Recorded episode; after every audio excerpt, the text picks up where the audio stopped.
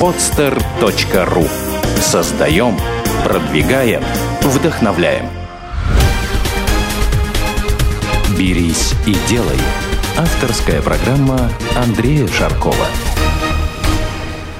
Здравствуйте, меня зовут Андрей Шарков, и вы слушаете программу «Берись и делай». Программа о предпринимателях, которые сделали комп- в своей компании с нуля. И сегодня у меня в гостях Андрей Медведенко. Андрей, здравствуй. Здравствуй. С Андреем мы познакомились осенью прошлого года, да, по-моему? Почти год назад это было. Ну, наверное, сейчас тоже. Да-да-да, в ЛДМе, когда было мероприятие. Да, да, да. Вот, под таким громким, пафосным названием. Вот тогда, тогда мы и познакомились. Андрей занимается контрактным производством электроники и возглавляет собственную компанию под названием Grand PCB. Андрей, расскажи, пожалуйста, что такое контрактное производство электроники? Я думаю, нашим слушателям не до конца ясно, что это такое. Ну, контрактное производство электроники – это производство физическое электронных модулей по э, разработкам заказчика. То есть э, есть э, предприятия, у которых есть инженеры, которые на компьютерах разрабатывают некие устройства, которые им надо потом куда-то реализовать. А мы, соответственно, присылают нам техническое задание, мы на основании технического задания делаем им эти некие модули. То есть модули, они похожи на вот такие платы, которые в компьютерах э, ну, интегрированы? Да, такие... ну, в принципе, это идет не в компьютер, но, в принципе, да, идет плата, идут э, там комплектация, то есть это микросхемы, резисторы, транзисторы, ну, все возможно электронной начинкой, и дальше пайка. То есть из некого пусть даже, скажем так, бумажного проекта, это вырисовывается в некое осязаемое устройство. Для некоторых наших слушателей я поясню, особенно, я думаю, для, для женской аудитории это будет полезно. В общем, если с вашего компьютера снять э, корпус, то вот эта вот зелененькая штучка э, такая, да, основа, на которой такие дорожечки бегают и разные э, такие шарики, да, присутствуют, это и есть вот та самая плата, та самое устройство и модули, э, которые делает твоя компания, правильно? Да, да. Ну, вот, то есть самый простой образец модуля, да, это вот модуль оперативной памяти. Да, да, это тоже плата, там есть ряд микросхем, да, такая линейка, плата, на ней микросхема. Угу, то есть правильно я понимаю, что вот есть универсальные какие-то эм, модули, да, то, допустим, для каких-то бытовых гражданских объектов, там, будь то там телевизор, компьютер, да, которые стандартизированы, имеют четкое название, а есть заказчики, под которых нужно это разработать, интегрировать в их устройство, да, и это, скажем так, нестандартное решение. Ну да, то есть это то, что делается под заказ. То есть если, допустим, тебе нужна в компьютер материнская плата, ты идешь в магазин и покупаешь. Это стандартно, там сотнями тысяч выпускается на заводах. А здесь это когда людям надо, ну там тоже серии бывают тысячные, угу. вот, но это когда их разработка, это я не знаю, там какие-нибудь системы безопасности, допустим, вот э, те же турникеты, все знают эти вот вертушки, туда идет электронная начинка, это вот, допустим, у нас есть такие заказчики угу. которые выпускают те же турникеты. Они у нас заказывают именно электронную начинку этого. То есть железо все они где-то делают на стороне у себя. Ну, вот. Сборка, уже продажа это их задача. Вот мне всегда как раз было интересно, как делаются подобные устройства. Они адаптируются по существующей технологии решения, да, либо же под них что-то делается. Оказывается, вот такие компании, как у тебя, решают эти задачи. И ты знаешь, звучит настолько технологично, настолько сложно, да, что в моем понимании производство вот такой высокотехнологичной э, продукции, да, это там что-то на уровне там IBM, Microsoft, Intel, э, да, так, так далеко. Ну, это глобальные компании мирового значения, мы гораздо меньше. Да, расскажи вообще, как все это начиналось и что из себя представляет твое производство? Ой, ну начиналось, в принципе, все банально. Я в свое время то я, допустим, насколько помню себя, давно всегда хотел что-то иметь свое. Вот. Но денег ни на что не было, поэтому я поработал менеджером по продажам там-сям в разных организациях, много что продавал, машины в автосалоне, и там и сайты пытались сами делать, тоже я как раз занимался тем, что искал заказчика. В итоге пришел в похожую компанию. То есть моя история, как я говорил, довольно банальна. Я два с половиной года отработал менеджером по продажам, разобрался, что это такое, чем занимается. То есть тоже в компании, которая занимается контрактным производством электроники. Угу. Вот, э, ну, уже получил некий пул своих заказчиков, э, которые со мной работали. Вот. Ну, менеджером я, с другой стороны, был не очень плохим, потому что я за первый год я сделал 200% плана. Вот, то есть, в принципе, я... Это показатель. Да, значит, э, ну а потом я понял, что я, в принципе, ничем... То есть, я так считал, что я ничем не хуже основателя той компании. Решил попробовать сам, открыл юрлицо, Э, первое время занимался чистым купи-продай, то есть я э, вот у меня были заказчики, плюс я отдельно еще там искал других. И получал заказ на свое юрлицо, передавал в другую организацию и дальше ну, получал какой-то результат и продавал. То есть это, это было первое начало. Опять У меня же... то же самое абсолютно. Я, перед тем, как я открыл производство шоколад, я также делегировал производство другой компании, но продавал под своим брендом самое. Да, ну то же самое, да. То есть, ну, правда, тут надо э, немножко разделить. У нас э, Дело в том, что вот электронный модуль состоит из трех частей, я бы так сказал. Первое – это подложка, печатная плата. Второе – это, соответственно, сама комплектация, которая, опять же, мы делаем все по ТЗ заказчика. То есть, то, что заказывает, закладывает туда заказчик, какие компоненты, такие мы должны поставить. Соответственно, у нас в России делается довольно мало, хотя есть все-таки отечественное производство электронных компонентов. То есть в основном это была закупка импорта. Это Америка, Европа, может тот же Китай. Угу. Вот. И третий этап это пайка этого, то есть это соединение в этот один модуль. То есть вот что касаемо печатных плат, у меня сразу изначально был инженер, который их обрабатывал, потому что там то, что приходит от заказчика, надо еще привести в определенный вид. У меня был сразу инженер, которым мы познакомились в той же организации. Мы вместе как бы... То есть, ну, он пошел мне сначала на подхвате, потом уже больше-больше он перешел ко мне. Вот. Соответственно, печатные платы мы делаем в Китае. Вот. Ну, правда, и в России тоже на производствах. Это довольно сложное производство, там требуется определенное оборудование. Ну, в общем, это довольно сложно само, сами подложки. Ну, в основном все так и делают. То есть мы возим оттуда. Угу. Вот эту часть я делал изначально сам. То есть я сам связался с заводами, сам э, там начал размещать заказы, сам начал решать вопросы по логистике. То есть это полностью было все мое нуля. Я, я знал только общий принцип и знал, где искать заказчиков. Вот. Э, соответственно, то, что пайка, сборка, монтаж отдавал на сторону, закупка электронных э, компонентов тоже на сторону, то есть у организаций, которые этим занимаются. Вот. Э, вложения мои были первые, это 10 тысяч рублей на регистрацию юрлица, ну там плюс-минус. Ну плюс-минус, да, так это стоит. Да, соответственно, все у меня шло, благо, что мог на тот момент рынок это позволить по стопроцентной предоплате. Поэтому угу. я получал чужие деньги, на них, соответственно, и делал. Поэтому мне, в принципе, больше никаких вложений не пришлось делать своих. Моя любимая схема. Да. Вот. Э, ну, скажу так, я, я поставил себе дома компьютер, поставил МФУ, то есть у меня был в одном факс, принтер, копер. Вот. Э, и я где-то около двух лет, наверное, сидел у себя дома просто на телефоне, uh-huh. на компьютере, то есть электронная почта. Ну и мотался сам на своей машине, то есть ездил к заказчикам, развозил, получал, отвозил на, там, на монтажное производство и так далее, и так далее. Ты знаешь, вот э, в этой студии, к сожалению, бывает не так много производственников, поэтому твой пример, он особенно ценный. Э, я сам производственник, ты знаешь, да, но у меня продукты, они такие маркетинговые, да, больше имиджевые. У тебя продукт высокотехнологичный, и впервые передо мной сидит человек, который, занимаясь производством именно вот таких компонентов, тем более сделал это все с нуля, абсолютно. Ну вот, я тебе скажу даже более того, у меня нет вообще никакого представления о структуре и объеме рынка вот на, на на, такой товар. Вот, но у тебя это появилось в работе, во время работы в компании, в ты был менеджером, я так понимаю, да? Но вот сам переход именно от э, продаж к производству, да, вот в этой сфере мне пока что, да, пока мы с тобой еще не развернули эту тему до конца, кажется, ну, очень сложным. Потому что одно дело продавать какую-то там полиграфию, да, либо даже какие-то пищевые продукты, это один вопрос, да, а вот там, где речь идет о каких-то, там, не знаю, возможно, нанотехнологиях, да, э, это, это уже совсем другая история. Вот. И э, какой момент вот, все-таки ты решил перейти от продаж, я так понимаю, тем более они у тебя неплохо шли, э, именно к созданию производства? Вот, вот у меня есть свой ответ на этот вопрос. Да? Вот, э, какой он у тебя? Ну, ответ довольно простой, что с одной стороны это проще, конечно, перепродавать, а с другой стороны это сложнее.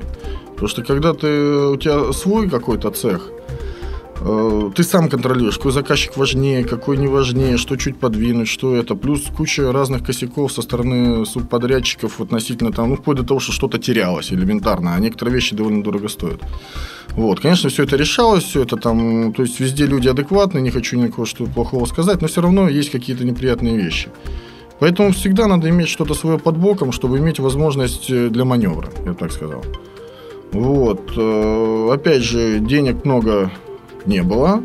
Вот работал с компанией, которая в один прекрасный момент Ну, не то, что разорилась, но это у них было второе направление, и они как-то решили от него отойти. Короче, я у людей купил цех целиком. То есть с людьми, с оборудованием. Я бы не сказал, что это шибко дорого было относительно других. Вот Взял, перевез к себе, где у меня уже на тот момент был офис, э, соответственно, там отремонтировали помещение, поставили, там сделали вытяжки, ну и так далее. Да, а что из себя представляет э, цех э, для такого рода производства? Вот, знаешь, для, для меня цех, до того, как я занимался своим бизнесом, для меня это, знаешь, такой ангар большой, с такими тельферами, с кранами, там, где переливается жидкий металл, там, не, не знаю, там, не, искры. Так. Для меня вот цех было такое. Я понял, что цех это, знаешь, может быть и небольшое помещение. Ну, вот. цех это комната, они могут быть разные, в которых стоит, э, ну, в моем случае это э, Опять же, надо понимать, что есть автоматизированные линии, то есть у моих конкурентов они есть. У меня, допустим, ее пока нету, но я думаю об этом. Оно довольно дорого стоит. А в моем случае цех это, это помещение, где сидят люди. Самое главное, на самом деле, люди. Оборудование купить можно. Главное, люди. То есть, что я купил, подразумеваю, по цехам, я купил главного технолога, который у меня сейчас директор производства. Э, и его персонал. Ну, плюс, понятно, оборудование их. Соответственно, цех это... У меня сейчас два их. Это несколько... Две комнаты, получается. Ну, больших, небольших, там каждая... Ну, какая плюс-минус площадь общая? Ну, общий где-то порядка 60 метров. То есть это немного. да, то есть деле. вполне как бы помещение, да. которое можно арендовать, там, не знаю, в, если недорого, то в промзоне, либо даже не знаю, в бизнес-центрах не так дорого стоят такие помещения. Нет, в бизнес-центрах нельзя, потому что ну, это есть тонкости законодательства. Если ты э, производство должно быть организовано именно на промплощадях. Mm. Ну, Если сейчас... в бизнес-центре организовываешь, на самом деле придет комиссия и тебя. Да. Да, нельзя производство Понятно. делать в бизнес-центре. Но тем более у нас сейчас нету, нету э, дефицита небольших промышленных площадей. Ну да. Даже в центре города они есть. Да, то есть на сегодняшний день у меня всего 200 метров. Из них получается порядка там 60-70 там производственных, да, там два цеха, и остальное это офисные, там менеджеры, там техотдел, отдел закупок, угу. там отдел ВЭТ, ну и так далее. Вот, поэтому то есть это не так глобально. Да, да, я, я к тому, что э, производство может быть локальным, небольшим, но тем не менее высокоэффективным. И когда говори, речь идет о цехах, да, то цех может быть площадью с квартиры, но тем не менее он может делать что-то небольшое, достаточно оборотистое и дорогое, да, и ну, приносить да. как бы неплохо прибыль. Бывает такое. Я знаю, что, знаешь, там у меня кондитерский цех небольшой, который там может быть размером с три этих студии, да, э, вот есть показатель, ну, много показателей различных. Если взять показатель, например, эм, оборот на квадратный метр, mm-hmm. да, или на одного человека, то у меня вот такой небольшой цех, как я думаю, что и твой, может быть намного эффективнее, чем там цех на Кировском заводе. Запросто. Один из цехов каких-то. Это вообще отдельная песня. Да, я где... был на многих заводах, вот здесь даже в Питере, я не буду их называть, там настолько нерационально помещение используется, настолько по бестолковому. Это что-то. У них все разброс на огромной да. площади. Это я думаю, мы оба с тобой были на цивилизованных производствах, там, где ро- роботы ездят по разметке, да, и по сигналам GPS ориентируются, подвозят рабочим, там, где на, в огромном цеху работает 10 человек, а, огромный цех, это имею в виду тысячи квадратных метров, mm-hmm. да, это и один человек на 100 квадратных метров приходится.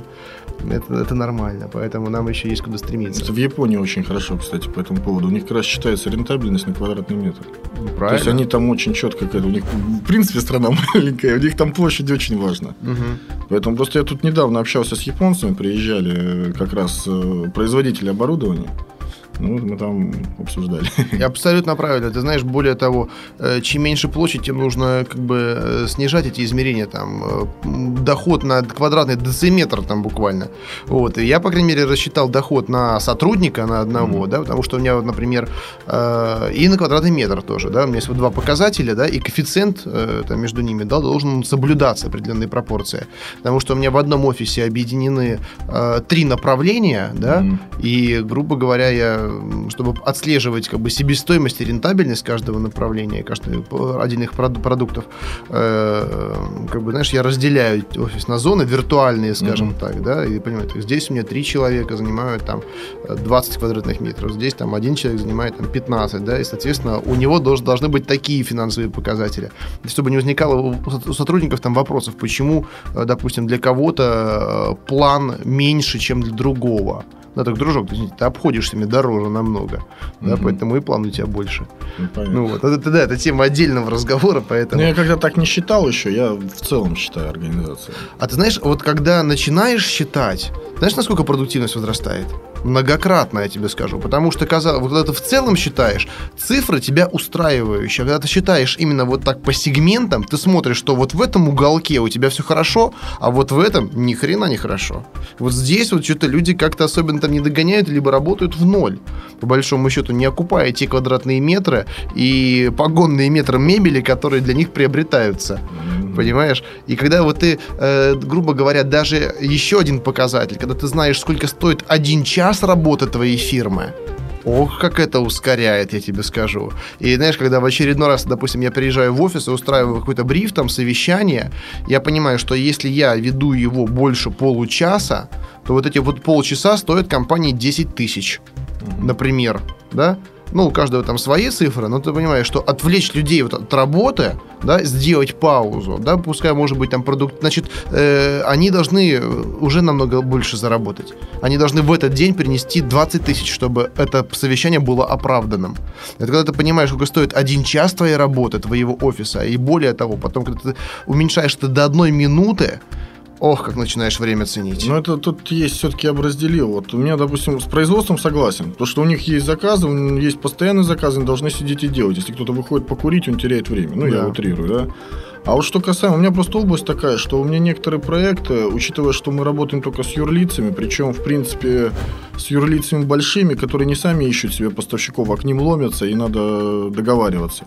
То есть у меня иногда может пройти с момента конта- первого контакта с заказчиком чуть ли не год до первого заказа. Мгм. Вот, то есть есть такое. Поэтому, вот, допустим, для того же менеджера сказать, что ты тут час теряешь, а значит, это стоит столько-то денег, ну, ну, не знаю, не совсем. Да, э, знаешь, это с одной стороны, если эм, ты считаешь по прибыли, а ты посчитай по расходам. Ты посчитай по расходам по аренде, по зарплате, по связи и так далее. И у тебя есть определенный минимум стоимости всегда, именно по расходам. Сколько тебе обходится, вот, э, грубо говоря, постоянные издержки, да, которые капают, и ты ничего не сможешь этим поделать. Ну, Ну вот, да. Ну, поэтому- мы считали по количеству звонков, сколько менеджер должен сделать, Мгм. то есть в этом плане, чтобы не сидел просто. Потому что я вообще считаю, на самом деле, учитывая, что я сам из менеджеров, и в принципе, пусть может кто-то со мной спорит, но самый главный отдел фирмы это в любом случае продажный. Я Потому что он кормит всю фирму. И, соответственно, остальные это поддерживающий отдел. Будь то производство, будь то там, я не знаю, закупки. Это все равно отделы, которые поддерживают заказы, которые приносят менеджеры. Абсолютно прав, я тебе скажу, э, на выходные, э, в субботу как раз, когда мы предполагали сделать первую запись, э, записывалась программа «Опытным путем», это моя коллега записывает, э, Таня Гетцберг, и она пригласила меня в эту программу в качестве гостя. И как раз-таки вот мы об этом говорили, именно о продажах, там, ну, речь была о технологиях продаж некоторых, и я сделал такой комментарий, что я действительно считаю продажи ключевой компетенцией любой компании, потому что вот по большому счету э, продажи без производства могут быть. И вот наша с тобой Мгм. работа тому доказательство, да, что мы, каждый из нас работал из дома в свое время, продавали кого-то, да. А вот производство без продаж, к сожалению, уже никак. Ну, вот пример того цеха. Да, пример того цеха, поэтому, э, как бы, да, очень важно э, иметь качественное, эффективное производство. Это плата за вход на рынок, да, но без продаж вообще, ну, о чем тут говорить? И тем С более... производством тоже там моменты такие. Должно быть хороший УТК. Вот мы с этим столкнулись, чтобы все это дело хорошо Прокомментируй, что такое ТК, не все знают. Отдел технического контроля. То есть это контроль выходящей продукции. То есть потому что всегда есть какие-то косяки Ты, конечно, у у меня любых тоже. людей, да, у станков, у кого угодно. И, соответственно, до- должно быть очень хорошо отлажена система выхода. Потому что, в принципе, получить заказчика это одно, но его надо удержать. Мгм. Он должен быть доволен тобой, а постоянно все-таки что-то где-то как-то. Кстати, вот по поводу заказчиков, да, вернемся уже э, к твоей специфике. Э, вот структура заказчиков у тебя какая? Кто, кто эти компании? Чем они занимаются? Но это любые компании, которые так или иначе э, производят некие устройства. Вот я привел пример тех же турникетов. э, ой, Ну, есть какие-то компании, э, которые делают ну, всевозможные приборы. То есть это не то, что компьютер, у нас электроника сейчас повсеместна. Любой э, прибор, который имеет хотя бы какую-то электронную начинку, он подходит, начиная там, не знаю, какого-нибудь электрочайника, да. Правда, чайники у нас делаются не здесь. Вот. Дело в том, что я сейчас немножко отошел от заказчика, вот так уже их толком не помню. Ну, в основном это довольно большие какие-то заводы наши отечественные, потому что они так или иначе выпускают продукцию, но их технологии, которые э, когда-то позволяли им делать э, свои те же платы, они их, э, во-первых, устарели, во-вторых, это нерентабельно стало. Проще вот заказывать таких компаний, как у меня. То есть угу. заказчики всевозможные.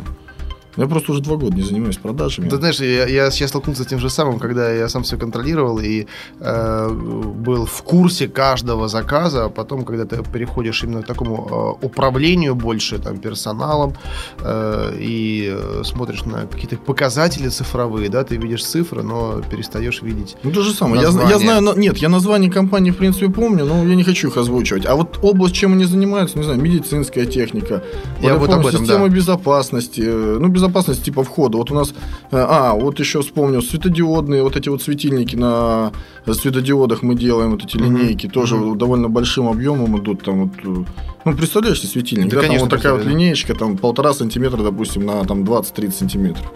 Вот такие вот э, платы идут тоннами. На алюминии, кстати, это платы. Угу. Вот. То есть заказчики, опять же, получается, мы как субподрядчики подрядчиков, я бы так сказал.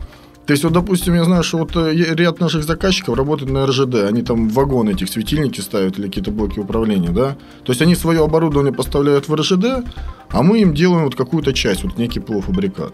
Угу. То есть, ну, разные, абсолютно. То есть, для, в принципе, нам без разницы, какую электронную начинку для чего делать. Это может быть все что угодно. А вот, кстати, мне было интересно, а, тебе ставят задачу, что, допустим, устройство должно выполнять такие функции, да, или все-таки а, заказчик дает ТЗ по схеме? То есть, ТЗ вот... по схеме как раз. Они ага. разработкой занимаются. А-а-а, но, понятно. но, но, у нас, опять же, у меня есть уже штат инженеров, то есть уже не один, уже их несколько.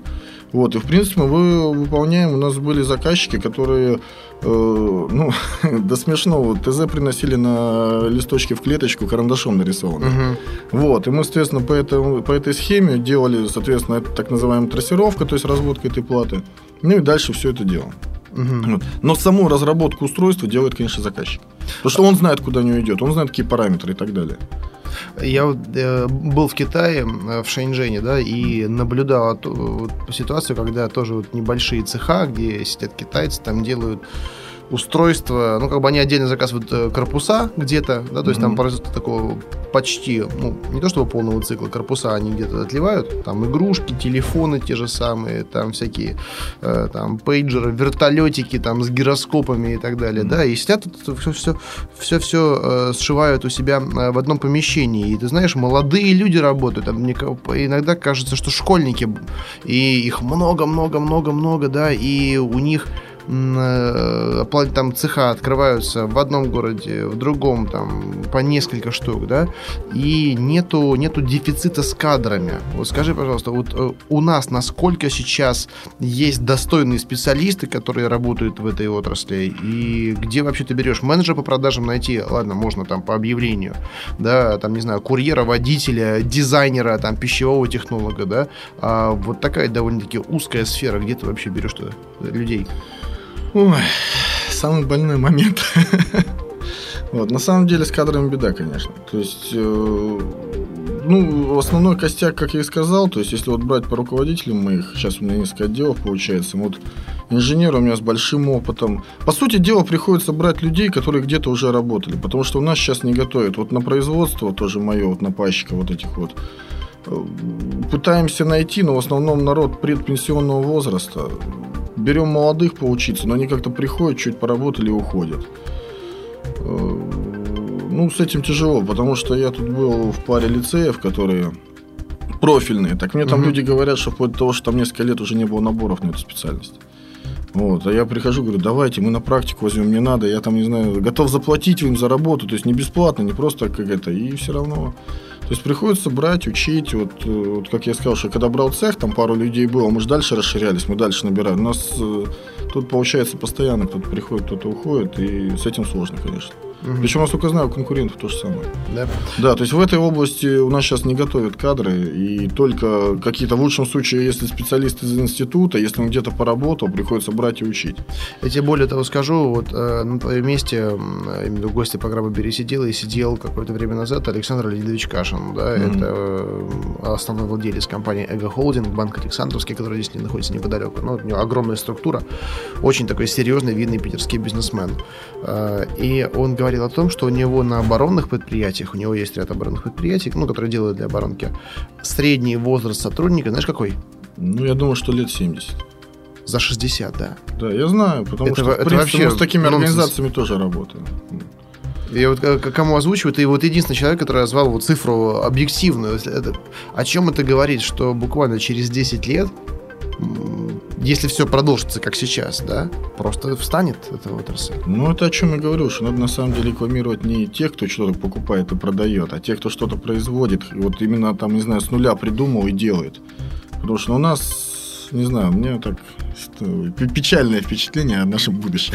Ну, у меня оно такое более светлое, но, э, но я понимаю, что если С точки зрения образования. делать- с точки я зрения, сказал так, да. что у нас будет провал потом. Ну, я имею в виду в плане того, что сейчас не готовят специалистов, потом их брать негде будет. А те, кто есть, они уйдут на пенсию. Все, что делать? Ты знаешь, да даже уже такая ситуация сейчас. Мне вот, например, нужен э, технолог э, на такую более консервативную область.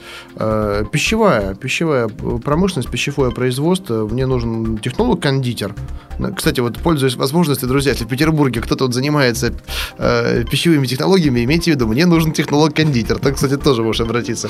Да, Э, мне нужны монтажники. Монтажники. Вот, ну, монтажники. Пайщики, пайщики. Да. Вот. И ты знаешь, эм, я владею ситуацией по э, отрасли у коллег, да, которые тоже имеют таких производств, как я. Там зара- заработать такой специалист сейчас может намного больше, чем рядовой менеджер.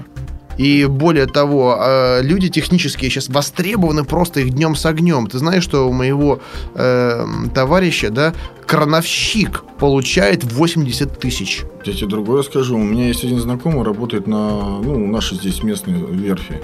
Суда строят там они. Вот. Не все, конечно, у них хорошо, но у них тоже не хватает элементарно там хороших сварщиков, которые могут под сотню зарабатывать. Мгм, мгм. Не каждый менеджер столько зарабатывает. Знаешь, мне, мне скоро кажется, точнее, скоро, кажется, что скоро ситуация, она уже перевернется, что э, цивилизованный средний класс будут составлять э, люди технических профессий, буквально там в течение 10 лет ближайших, да, а менеджеры это будет такой, как бы, уровень ниже, ниже среднего, потому что профицит таких специалистов, точнее, по крайней мере, не специалистов, а людей, которые так себя называют. И специалистов из них тоже очень мало, к сожалению. Я бы немножко по-другому сказал. У нас дело в том, что перевернули понятие менеджера. Хороший менеджер, вот именно продажник, это тоже хороший специалист, который может много зарабатывать. Не каждый может быть хорошим менеджером, вот о чем речь. Да. У меня были примеры, вот буквально тут недавно, ну как недавно, полгода назад. Я взял еще двух человек. В итоге человек у меня просидел полгода, я ему сплатил оклад, он мне не принес ни одного заказа.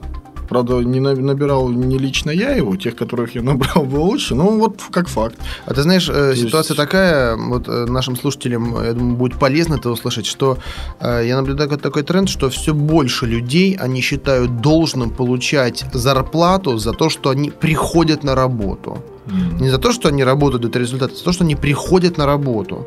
Да? И э, частый вопрос на, на встречах да, таких э, публичных, скажем так, Андрея, как, вот, э, как найти правильных специалистов? И это вопрос, он такой достаточно больной, да, и нету какого-то такого четкого ответа. Это половина, соотве- половина ответа это соответствие техническим требованиям определенным, Мгм. да, э, и вторая половина критерия отбора э, это просто человеческие его такие характеристики определенные, там, энтузиазм, активность, да, там, способность импровизировать и так далее. Да, да, Вот это да, сейчас в людях исчезает. И э, понять вообще это может только человек, который сам, сам через это прошел и должен набирать частично таких же, как он. Поэтому я считаю всегда очень важно, да, я говорю о важности делегирования, но пока ты сам не научишься что-то делать, ты не сможешь правильно делегировать, ты не сможешь нанять нормального специалиста.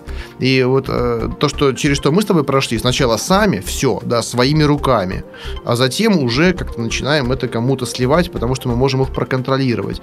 И вот, э, друзья, слушатели, я сейчас к вам обращаюсь. Э, если вы считаете, что у вас есть там, я уже говорил это неоднократно, бизнес-план, какая-то идея, и вам там сразу нужны люди, постарайтесь вот сначала вот все, что можете, сделать сами, да, и сами вот э, добиться результата, чтобы затем оценивать качественно работу других людей. И хотя бы оценивать правильно кандидатов, которых вы к себе приглашаете. Потому что, знаете, сколько вот историй я слушаю, э, и ко мне вот приходят, жалуются, там совет какой-то просят. Когда вот люди открывают компанию, нагнали специалистов, арендовали офис, 10 человек работают, точнее, 10 человек приходят на работу, но никто не работает. Mm-hmm. Да? И говорят, ну, вроде бы анкеты нормальные, образование там, там высшее и так далее. Но никто не работает. Высшее образование вообще ни о чем не говорит. Вообще, зачастую, к сожалению, сейчас. Оно необходимо, оно нужно, да, но ни о чем не говорит. Да? А, а почему вот эта такая ситуация происходит? Потому что люди сами ни хрена не понимают, не знают, да, только мнят себя все бизнесменами, стартаперами. Хамха, понимаешь? Вот, то, что вот книжек начитались, там, про, фильмов про Цукерберга насмотрелись, да, и считают, что вот все, у меня есть идея, и она сразу будет вот востребована везде, да, и они э, говорят, что э, вот я создам проект, туда пойдут клиенты, будет спрос, и вот будет... А что ты взял, что вообще клиенты пойдут?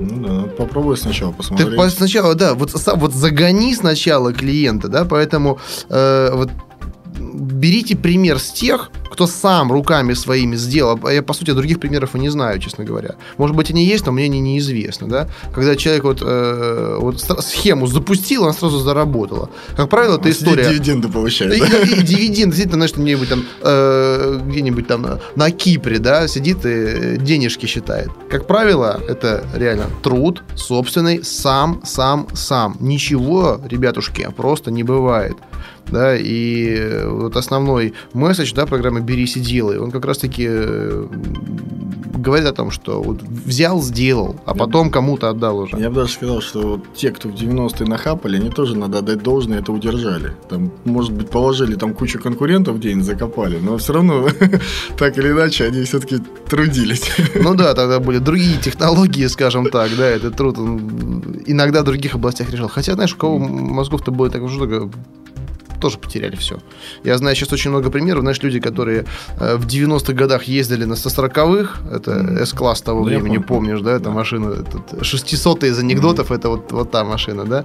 А все, настали другие времена, и они сейчас э, там перебиваются, если не успели там купить себе квартиры и дачи, да, то... Ну, я просто еще застал, так сказать, 90-е, я в училище тогда учился военным, и тогда там, на самом деле, ну, в полушутку, в полу так, но народ там чуть ли не рекетирами хотел идти работать.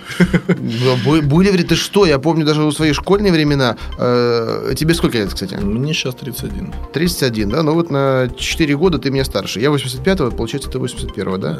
Вот. Э, я прекрасно помню вот эту вот романтику, знаешь, когда считалось крутым, если у тебя там кто-то из родственников может там назвать себя, ну, сам понимаешь, кем. Да-да-да. Да, сейчас это звучит, конечно, уже нелепо, смешно, да, но тогда вот мальчишки считают, а вот мой папа, а вот мой папа, да.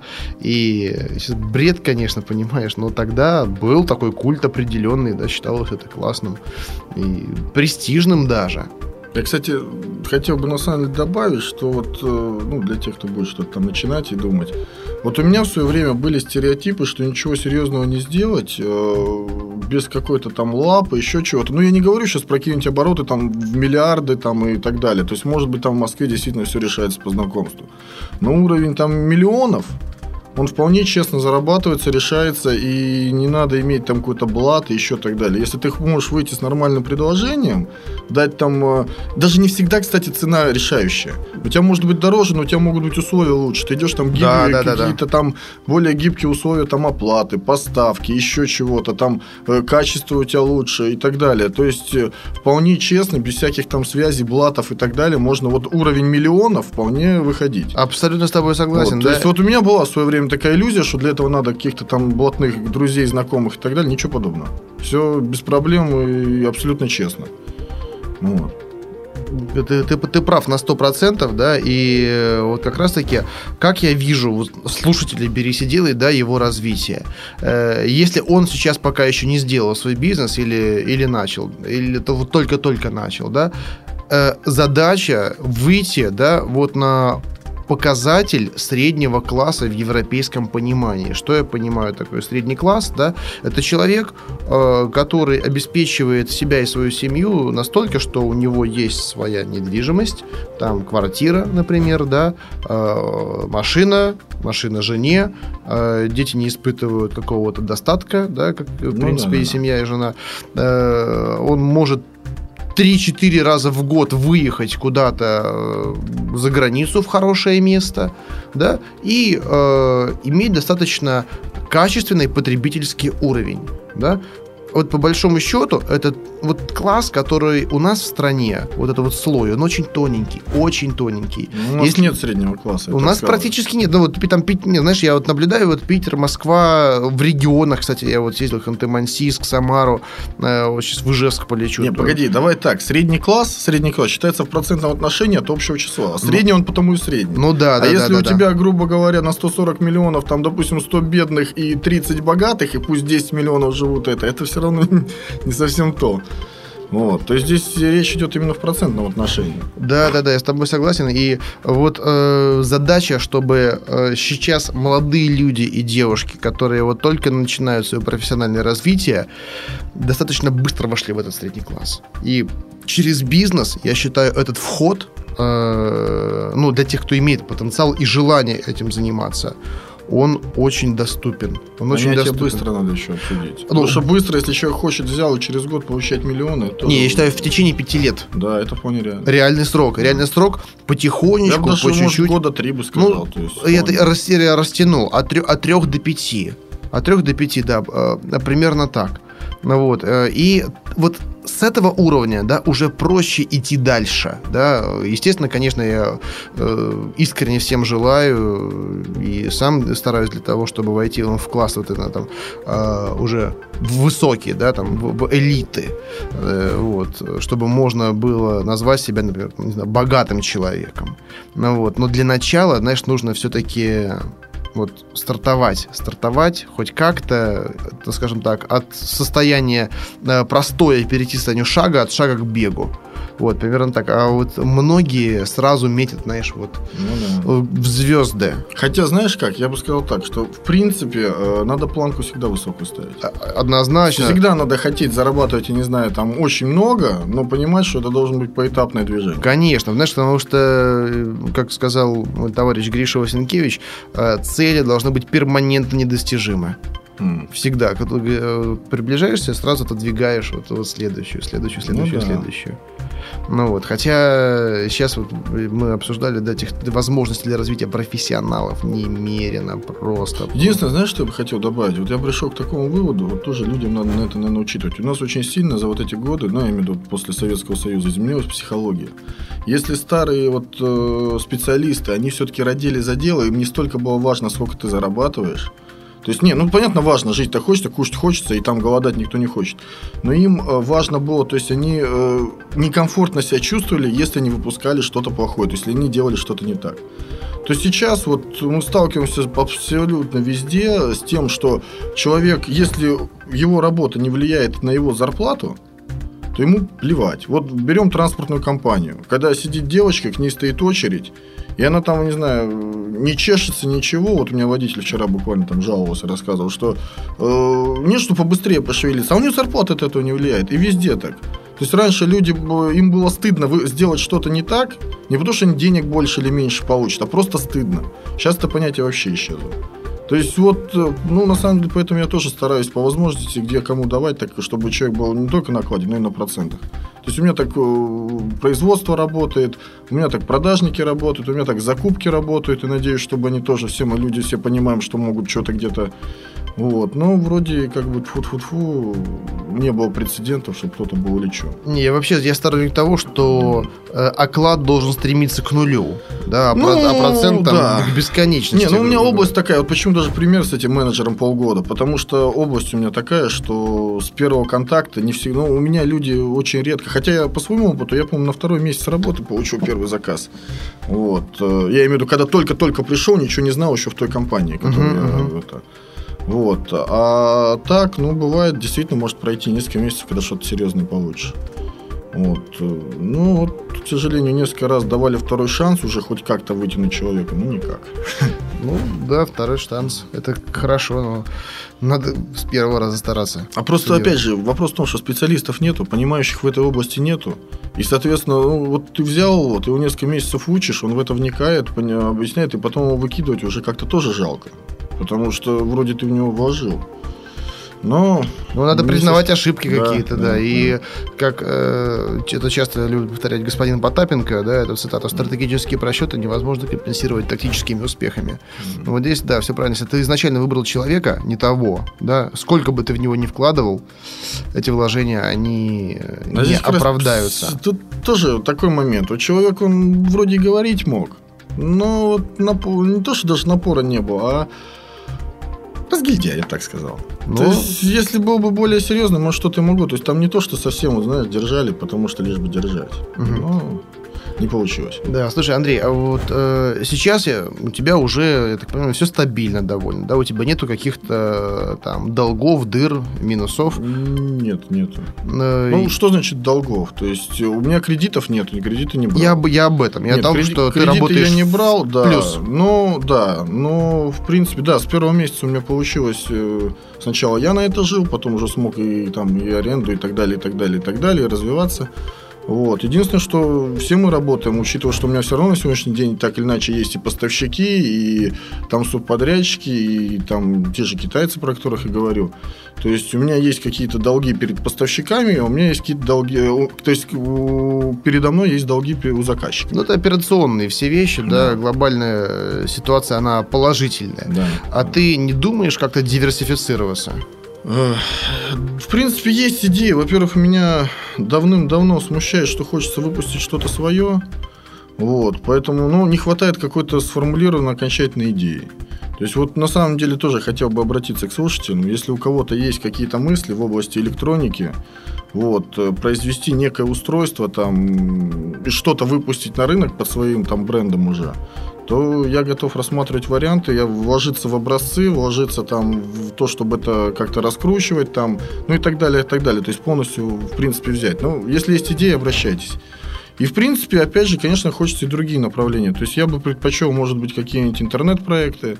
Если есть, опять же, какие-то сформулирования общие идеи там в облаках, Мгм. а что-то реальное, и у людей там нет денег, то я готов вложиться, потому что я бы хотел, на самом деле, вообще другие отрасли. Я очень хорошо знаю пример господина Хилтона, который во время депрессии его сеть отелей была убыточна, а казино приносило прибыль, за счет чего Хилтон остался Хилтоном до сих пор. Вот, поэтому, в принципе, мне интересны другие направления, но хотелось бы, конечно, ближе к тому, чем я занимаюсь. То есть электроника, либо интернет, я программист по образованию на самом деле. Вот. Ну, либо, опять же, те же программное обеспечение. Хотя, с другой стороны, почему не посмотреть что-то вообще абсолютно стороннее? Ну Вот, друзья, перед вами вот вам сейчас только что озвучили э, готовность, готовность э, инвестировать, сотрудничать, э, развивать какие-то направления э, ва- ваши в первую очередь, да, поэтому воспользуйтесь возможностью. Вот сейчас в гостях у нас инвестор, по сути, по большому счету, да, который озвучил готовность работать. Единственное, конечно, у меня просьба, я хотел вот э, сразу э, и тебя предупредить об этом, и наших слушателей. Уважайте э, время людей, которые предлагают вам сотрудничество. И если вы хотите прислать предложение какое-то, будьте добры, сформулируйте его очень четко, желательно в картинках, схемах, в цифрах, да, и только тогда предлагаете. Я просто э, сам тоже как э, инвестор, да, хочу сказать, что проект, который сформулирован подобным образом, как э, есть идея сделать там социальную сеть для любителей э, серых кошек, да, это никому не интересно, да. Что интересно? Интересно четко сформулированный план действий, желательно какой-то уже там прототип, разработка, может быть, там бета-версия, либо четкое описание, да, и э, даже лучше всего, конечно, команда, которая готова этот проект реализовать, да, не просто там э, формулировка и э, описание нужных людей, которые должны быть в проекте, а желательно уже эти люди, которые готовы участвовать. И это намного ваши шансы увеличит, да, привлечь внимание и ресурсы инвестора. Ну вот, опять же, что еще очень важно понимать, э, если вы сами готовы в какой-то степени, я не говорю, естественно, зависит от объемов проектов, эта степень может быть э, там, меньшая по объему вложений. Если вы готовы сами вкладываться э, своими деньгами в том числе, да, это показывает серьезность намерений. Я бы еще добавил один момент. То есть, э, в принципе, ты все правильно сказал, но с другой стороны, самое важное все-таки, мне кажется, чтобы человек родил за дело, ему это и нравилось, реально. То есть видим, видно было, что он заинтересован. Не так, что вот этот, я не знаю, тут проснулся, меня осенило, а почему бы не сделать? А человек, который, вот, не знаю, ему нравится программировать, он там одно, второе, третье, десятое, вот хочет это. То есть вот, когда горят глаза, должно обязательно получиться. А если так где-то так э, огульно? Да, да, ты прав, mm. конечно. Поэтому мы очень много говорим о том, что бизнес должен в первую очередь удовольствие. Ну, для, для меня в первую очередь, да. Э, для кого-то, там, не знаю, в первую тройку этот параметр ходит, должен приносить, конечно, удовольствие. Ну, я просто по себе скажу. Я никогда не думал, что займусь этим, но я в свое время в детстве у меня и паяльник был, я там всякие магнитофоны ковырял, что-то mm-hmm. перепаивал. То есть, ну, раньше это было просто и так а как оказалось в итоге, что вот... Да, да. Вот, Андрей, в завершении программы э, дай, может быть, какое-то там напутствие, совет, основываясь на собственном опыте, да, что ты можешь э, вот, подсказать, помочь советам э, начинающим и тем, кто еще, может быть, не начал, но на пороге стоит? Ну, я бы сказал так. Первое, вот я пытаюсь пользоваться принципом, что тот, кто ищет, тот всегда найдет. То есть, если что-то не получается, но очень хочется, и, очень, и чувствуешь, что в этом есть, то значит, сейчас не получилось, позже получится. То есть, главное не сдаваться. Вот. А, и не бояться, вот что самое важное. То есть, в принципе, я помню, как я начал. Я как-то один... Я, как я говорил, что я открыл компанию в 27 лет мне было. Но при этом, сколько всегда помню, хотел всегда на себя работать. Путь довольно длинный, там много компаний и так далее поменял. И в один день я как-то так встал и понял, то есть меня никто не заставлял ничего, говорю, что если сейчас вот не пойду, не зарегистрирую юрлицо, я никогда этого не сделаю больше уже. Вот. И пошел и обратился к людям. То есть это делается все элементарно. То есть у меня были примеры, когда там люди... А, ну так, есть еще пару минут? Конечно, да-да. Значит, расскажу жизненный пример, реально. У меня есть знакомая одна. Хорошая девчонка, в принципе, там она там живет с мужем, не работает муж работает только, а у нее руки, у нее золотые руки, она там себе делает, и шляпки очень красивые, там берет там сумочки, обшивает, ну для себя. Тоже говорю, слушай, ну сделай ты, все равно не работаешь, все равно сидишь дома, все равно у тебя муж работает. Э, займись, там, сделай ВКонтакте страничку, еще чего-то. И вот человек начинает себе придумывать а это надо юрлицо регистрировать, а это же бухгалтерия, а это же еще, говорю, слушай, ну ты что, блин, сделай для друзей для начала, сделай там ВКонтакте, сайтик сделай, еще чего-то, вот э, не надо тебе сейчас никакого юрлица, ничего не надо. Просто начни, там будешь занал это все делать, э, там по чуть-чуть, по копейкам, дальше если пойдет, я тебе расскажу.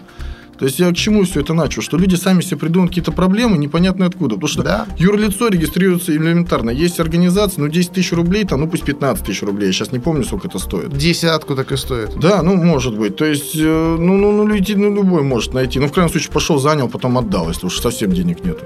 Вот, то есть юрлицо зарегистрировать проблем нету, не надо никуда ходить, есть куча организаций, кто делает. С бухгалтерией тоже проблем нету. Определись, что ты хочешь. Опять же, есть кучу организации, я так, кстати, так и начинал. То есть у меня не было бухгалтера. Я заключил договор с аудиторской компанией, которая меня довольно долго вела. Угу. Вот, и потом уже нанял бухгалтера. То же самое. Вот, поэтому то есть, ну, здесь нет никаких проблем. Главное работа и делай, что ты хочешь. Единственное, единственное, что важно, это, конечно, решить, как ты будешь это продавать. То есть, если у тебя там, вот, как я привел, золотые руки, ты подумай не над тем, что тебе юрлицо надо там и бухгалтерию, а то, что как ты будешь это реализовывать, то есть, какие способы. То есть, ну, в общем, надо делать и надо не бояться. Вот согласен, согласен, однозначно. Видишь, время как быстренько пролетело. 50 минут уже. А. Да, поэтому, да, поэтому на, на, на этом мы выпуск завершаем. Друзья, контакты Андрея вы найдете в комментариях к выпуску на сайте poster.ru. И готовьте свои предложения. Андрей, а ты готовься к этим предложениям. Хорошо. Вот. С нами был Андрей Медведенко. Меня зовут Андрей Шарков. Андрей, спасибо большое, что принял участие в нашей программе. Друзья, беритесь и делайте. До встречи. До свидания.